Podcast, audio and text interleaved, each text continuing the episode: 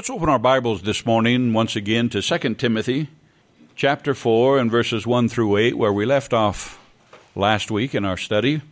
We began to consider the requirements for having the privilege of sitting with Jesus in his throne, to rule with him as a joint equal heir and as the Lamb's wife, his eternal partner, to rule and reign with him in eternity.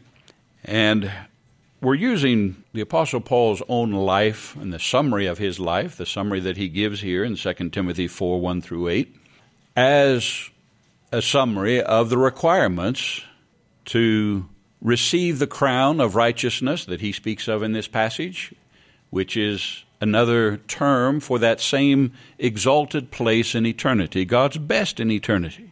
All of God's people who've accepted Jesus as their Savior, they have eternal life. They have a home in heaven that is forever secure, based on the merit of the shed blood of Jesus Christ, who paid the price in full for your sin. We know that that is what the Bible teaches. That's what the Apostle Paul teaches. But we also understand that the Apostle Paul also presented the truth that we can be rewarded for faithfulness in this life.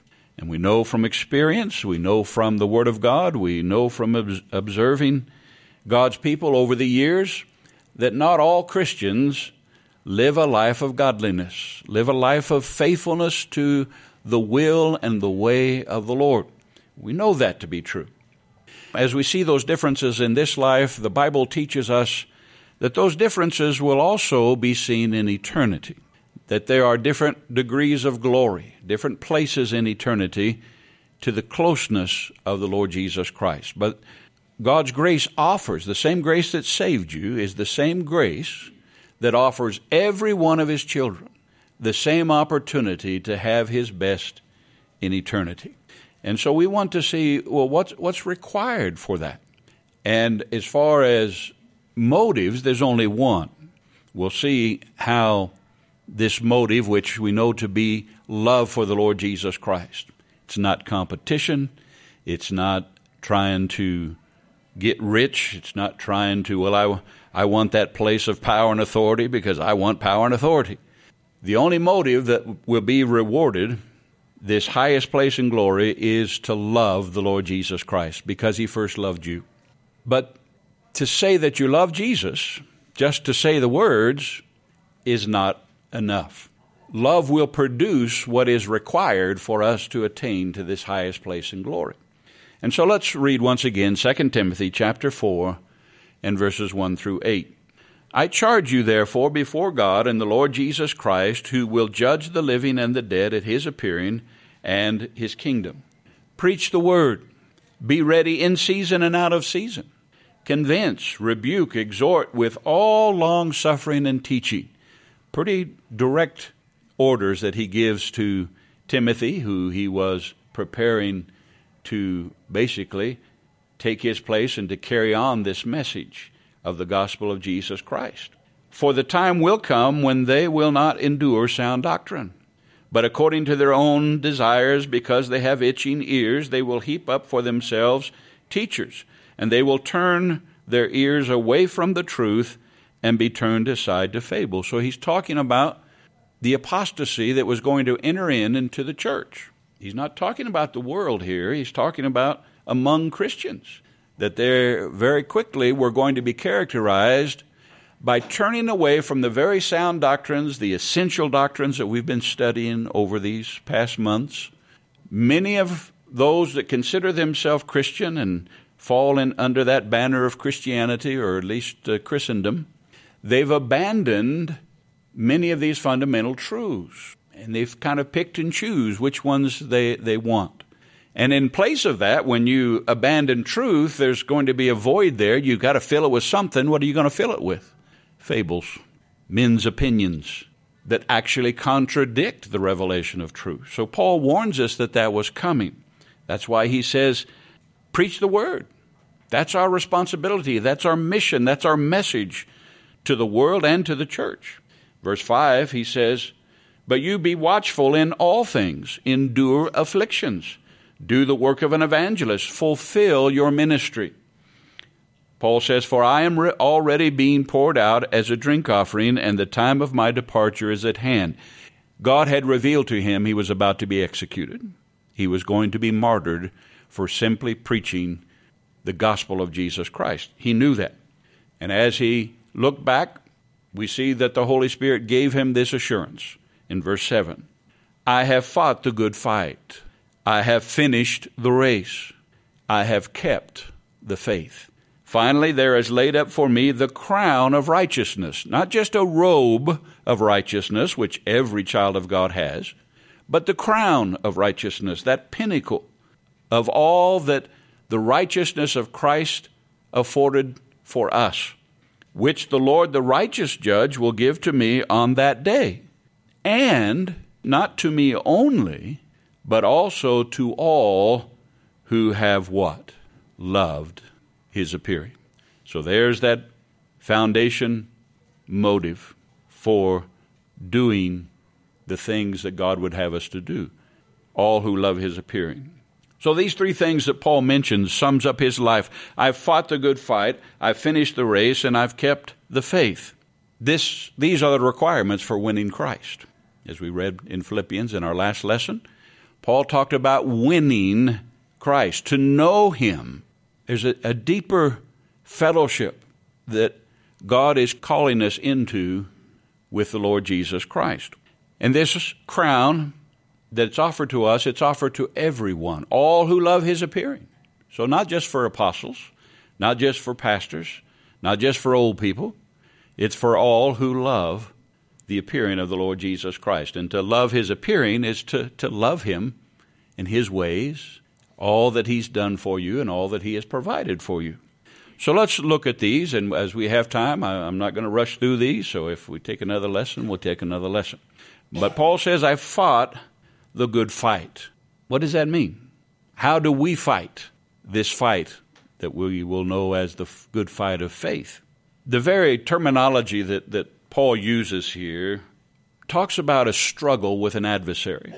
And that adversary, you know, the, these terms and words that Paul used in the Greek and that we use in English, they're common to us. We know what a fight is. We know what an adversary is, and it can be as simple as a as a athletic wrestling match. You have an adversary that you're up against, and you have to fight them. It has to do with a struggle, trying to, to gain victory over that one. Or it could be something even as serious as a soldier, where the stakes are much higher than, than an athletic wrestling match. A soldier has an adversary that he has to fight against. And so when we talk about fighting the good fight, that Paul fought the good fight, and the crown of righteousness was laid up for him, it meant that he understood he had an adversary and that he had a struggle, and that he needed to be victorious in that struggle.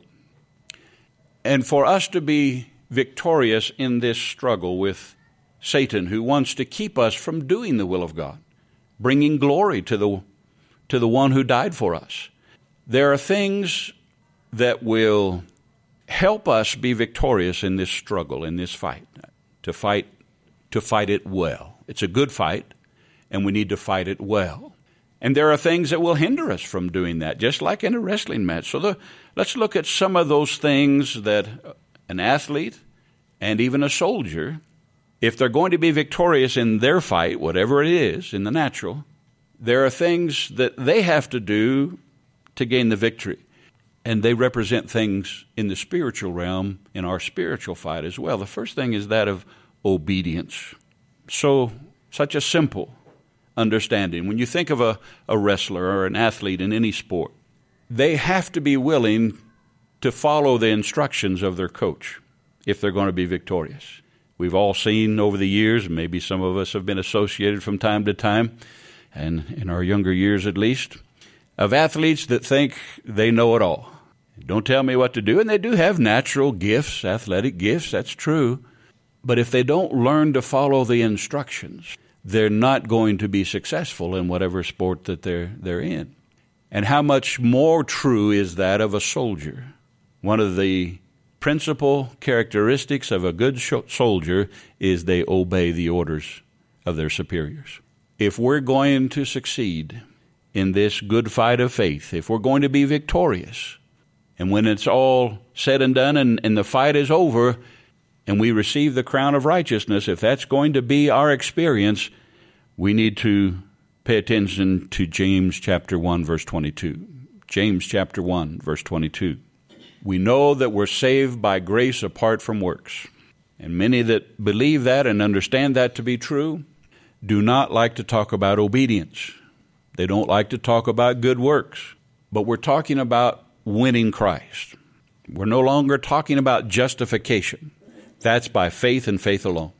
But because we've been born again, because we live by faith, we obey the loving instructions of our general, of our Lord. James one twenty-two, but be doers of the word and not hearers only, deceiving yourselves. It does no good for you just to read the Bible or even to quote the Bible or to memorize the Bible. That has no value to you, not now and not in eternity.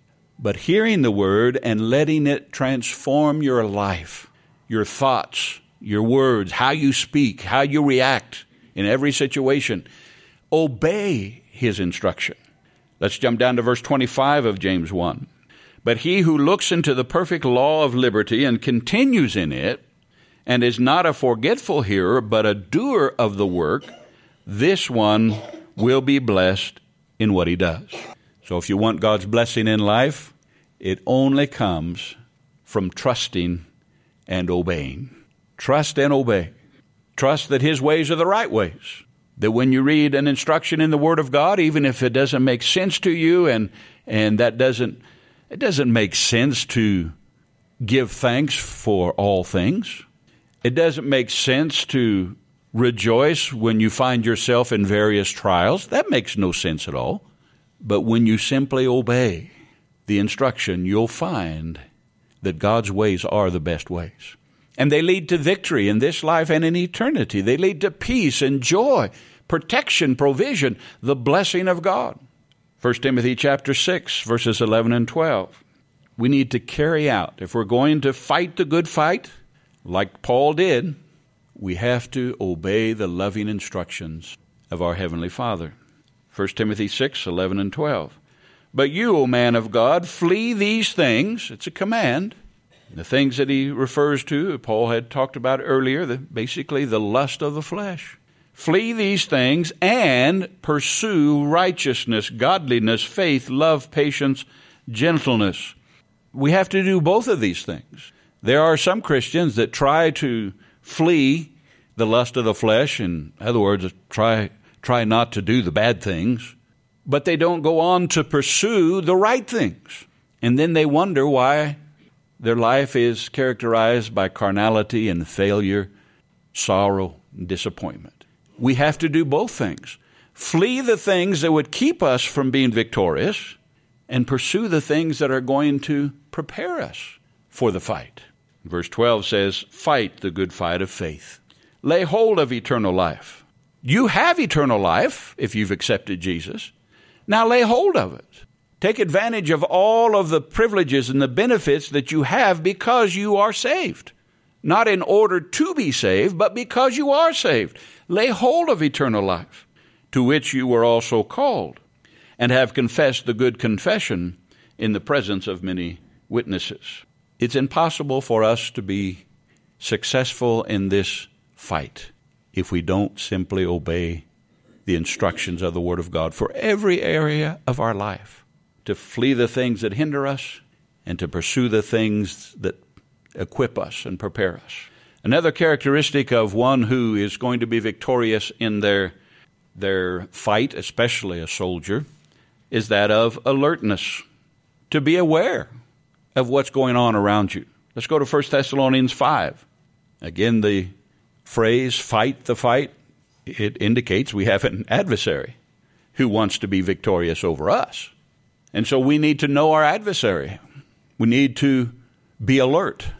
A soldier is always, a good soldier, a faithful soldier, is one who's always alert, especially when they're on guard duty. I've heard different examples over the years about the, someone that was a soldier that was supposed to be on guard duty and fell asleep. The enemy slipped in and did his damage.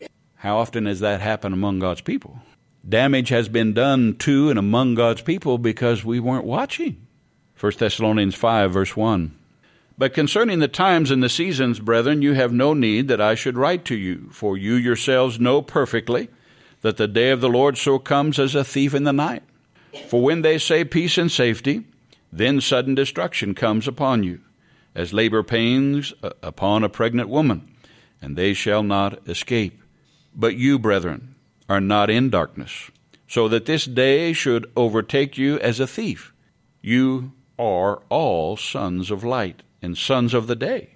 We are not of the night nor of darkness. Therefore, because that's true, because you're a child of God, because you've been given a revelation of God's plan and purpose, therefore let us not sleep, as others do, but let us watch and be sober. For those who sleep, sleep at night, and those who get drunk are drunk at night. Most of God's people are asleep. The enemy sneaks into their life. The enemy has snuck into the church as a whole because truth has been abandoned by many. Thank God, not, not everybody. God will always have a remnant. I want to be a part of that remnant of faithful believers. And he has them all over the world. I thank God for that. But we have to be realistic. As, as a whole, we see that much of God's people are asleep. Many of them have not even heard of the doctrine of the literal return of the Lord Jesus Christ. Many are being taught today just to look to God to supply everything you want in life. That's what a lot of God's people are hearing. Only that. But the Bible teaches us this life is a preparation for eternity. It matters how you live. God's promised to provide what you need in this life, but he's preparing us for eternity. Are we aware that the enemy wants to rob us? Are we aware of how he He works, and the things that he tempts us with to draw us away? And not all of them are just sinful things. Oh, we know the big ones, oh, you know, temptation to adultery and addiction and drug. Yeah, we know all that. But, you know, he has a lot of tricks to try to deceive us. Watching a documentary the, just yesterday about World War Two and, and how on, on D-Day, how there was a lot of deception on the Allies' part in order to to win the victory over the enemy. Well, our adversary also has a lot of deceitful tricks. He can use a lot of good, moral, healthy things to draw you away from serving the Lord faithfully. Sometimes it can be family. Family is a blessing from God, but Satan can even use family to draw you away, or business, or hobbies, or, or whatever, to draw you away from doing what God's asked you to do, to read your Bible, to assemble yourself together, to to look for opportunities, seek the Lord for opportunities to minister to others. But if, if we get so distracted with everything else in our life, the enemy has deceived us. We've fallen asleep.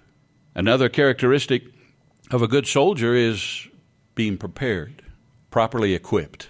If a soldier doesn't have the tools and the weapons and the training that he needs, he's not going to be successful. But our general has provided everything we need. Let's go to Ephesians six, verses ten through twenty.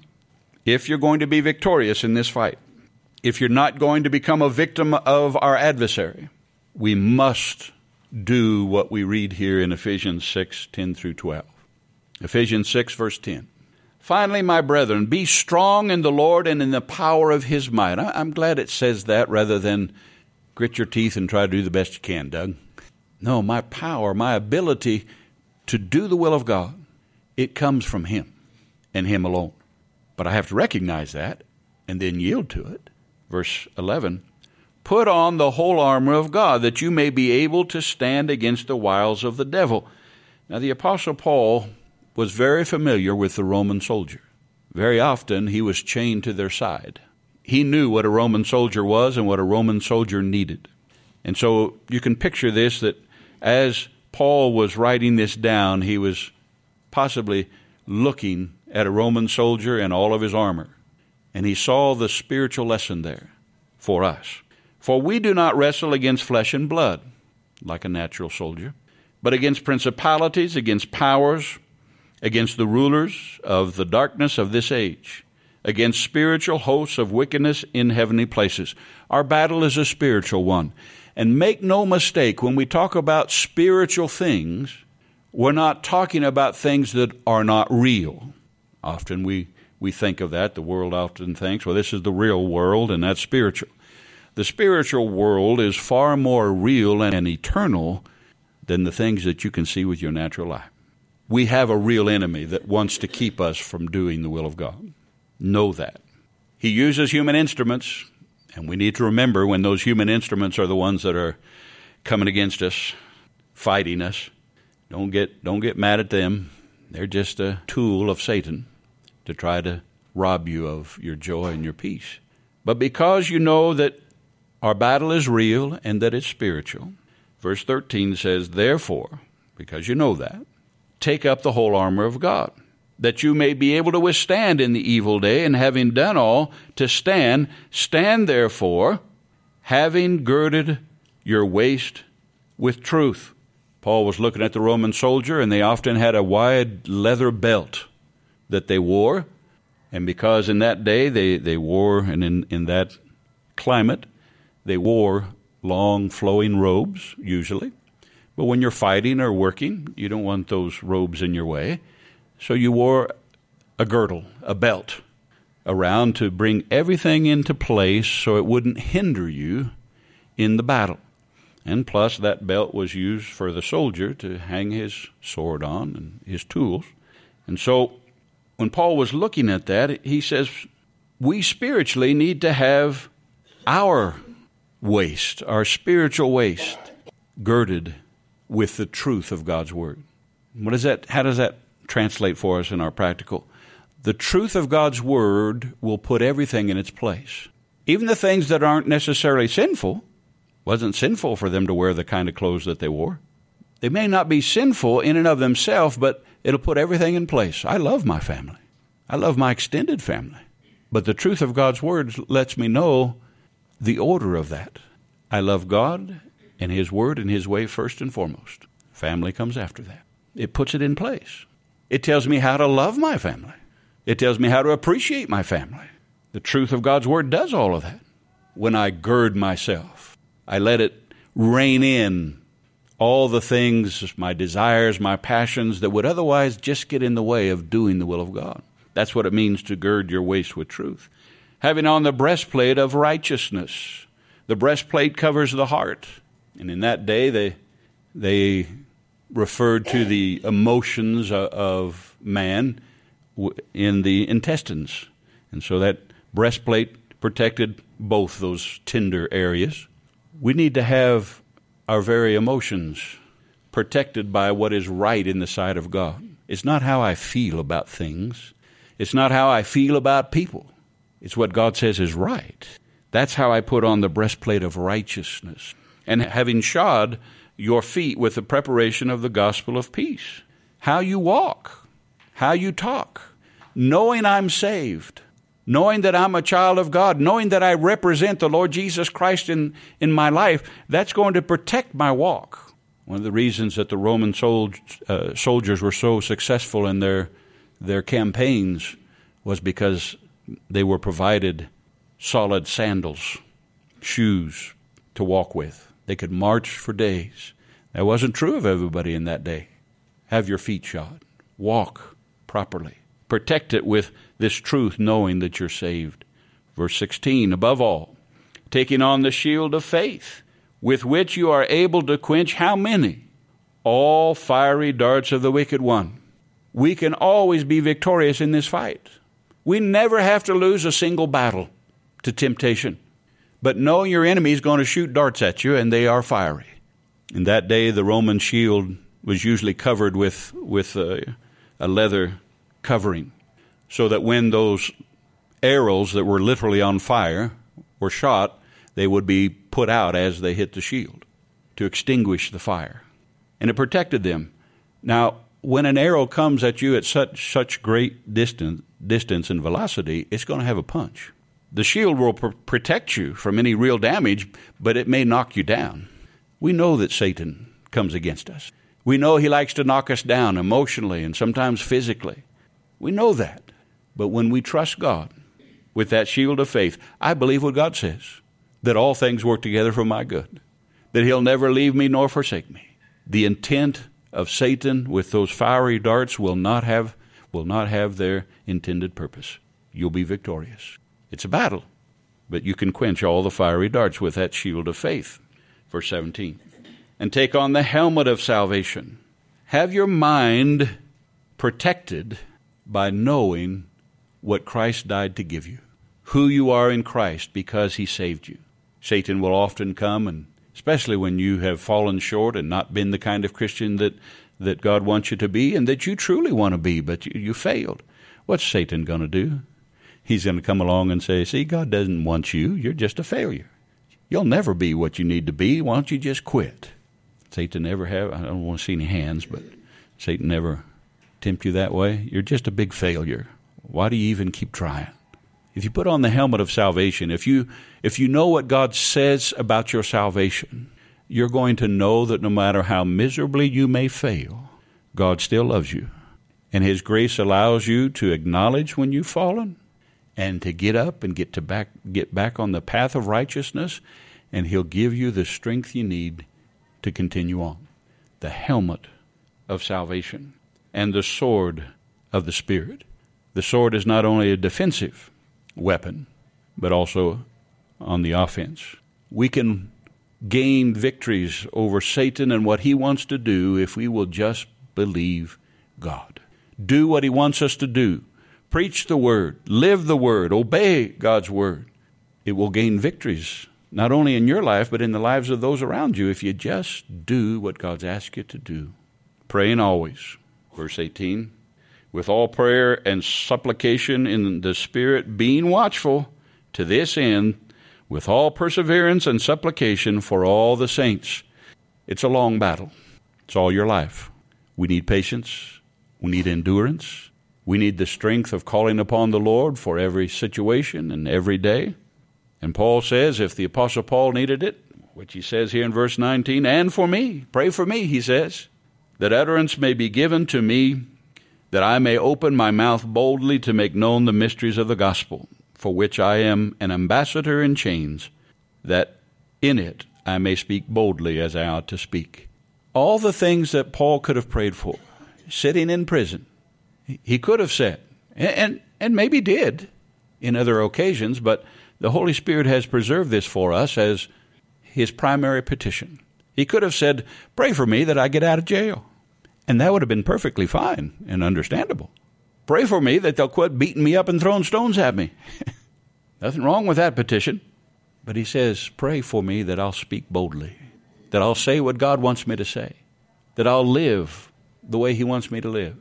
This is how we should pray for one another.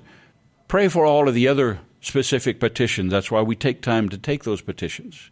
He tells us to cast those cares upon him. And so please don't misunderstand me. I'm not belittling those. But all of those are subcategories to our main petition for ourselves and for one another. Lord, help me to be a good soldier, to fight the good fight, to fight the good fight of faith. Lastly, to be a good soldier, even to be a good athlete, it involves a little bit of suffering. Another word we don't like to listen to. Obedience and suffering. Come on, Brother Doug. I'm just telling you what the Bible tells us are the requirements if you truly love Jesus enough to want to sit with him in his throne. Second Timothy two three. We'll have to go through these quickly. Second Timothy two three. You therefore must endure hardship as a good soldier of Jesus Christ. Those of you that have been in the military, I have a young man that is g- going through the military process right now, training, just got through boot camp and is going to combat training. And he's already been warned it's, the combat training is going to be tough. To be a good soldier, it's going to involve suffering, not only in the training and the preparation, but when you get into the battle, there are sacrifices that have to be made. And only those that have gone through that, we just come through Veterans Day, only those that have gone through that could possibly understand the mental, emotional, and, and physical suffering that's involved.